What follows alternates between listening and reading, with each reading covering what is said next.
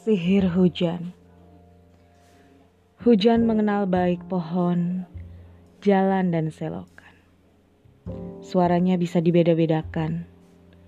Kau akan mendengarnya meski sudah tutup pintu dan jendela. Meskipun sudah kau matikan lampu.